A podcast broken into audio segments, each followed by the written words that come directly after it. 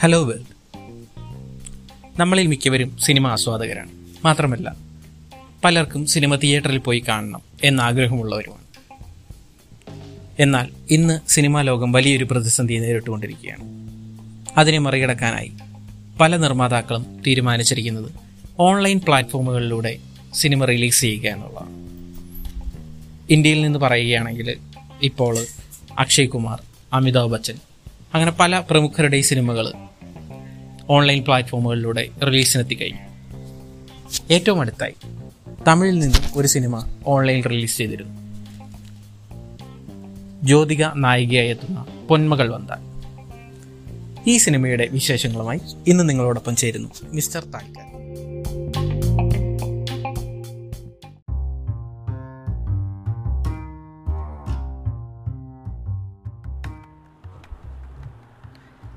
ആദ്യ ദിനം തന്നെ സിനിമ കണ്ടെങ്കിലും പെട്ടെന്ന് തന്നെ ഹോം ക്വാറന്റൈനിൽ പ്രവേശിക്കേണ്ടി വന്നതുകൊണ്ടാണ് റിവ്യൂ ഇത്രയും താമസിച്ചത്.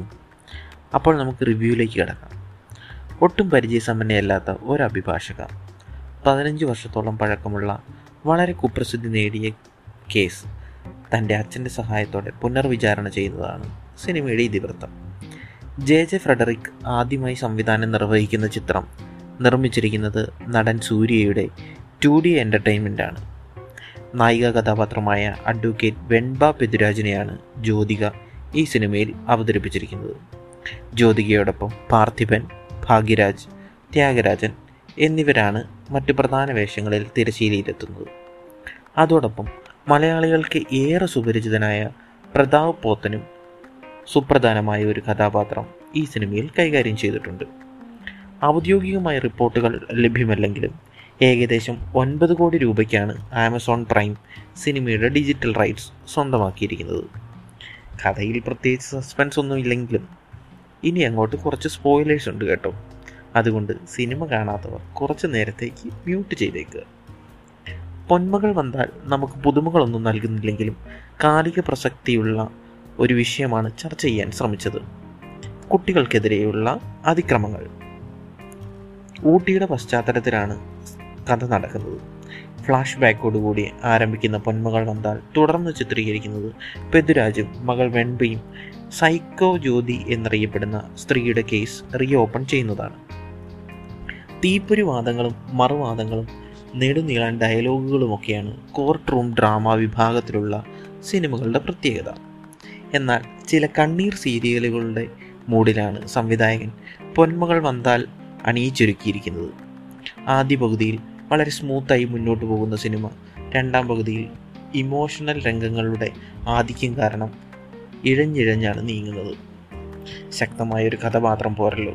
നല്ലൊരു സിനിമ ജനിക്കാൻ. അതിന് നല്ലൊരു തിരക്കഥയോട് കൂടി വേണം. അങ്ങനെ ഒരു തിരക്കഥയില്ലാത്തതിന്റെ കുറവ് ആദ്യ അവസാനം പ്രത്യേകിച്ച് രണ്ടാം പകുതിയിൽ പ്രകടമാണ്. ഏകദേശം രണ്ട് മണിക്കൂറോളം നീളമുള്ള സിനിമയിൽ പ്രധാന കഥാപാത്രങ്ങൾ മനോഹരമായി തന്നെയാണ് അവതരിക്കപ്പെട്ടിരിക്കുന്നത്.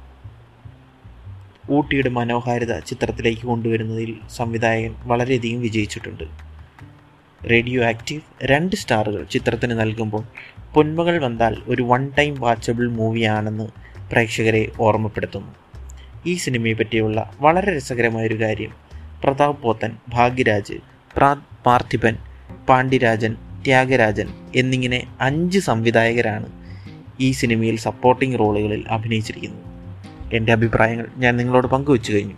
നിങ്ങൾക്ക് ഈ സിനിമ എത്രത്തോളം ഇഷ്ടപ്പെട്ടുവെന്ന് കമന്റ് ചെയ്യുക. റേഡിയോ ആക്റ്റീവ് തുടർന്നും കേൾക്കാനായി പോഡ്കാസ്റ്റ് സബ്സ്ക്രൈബ് ചെയ്യുക.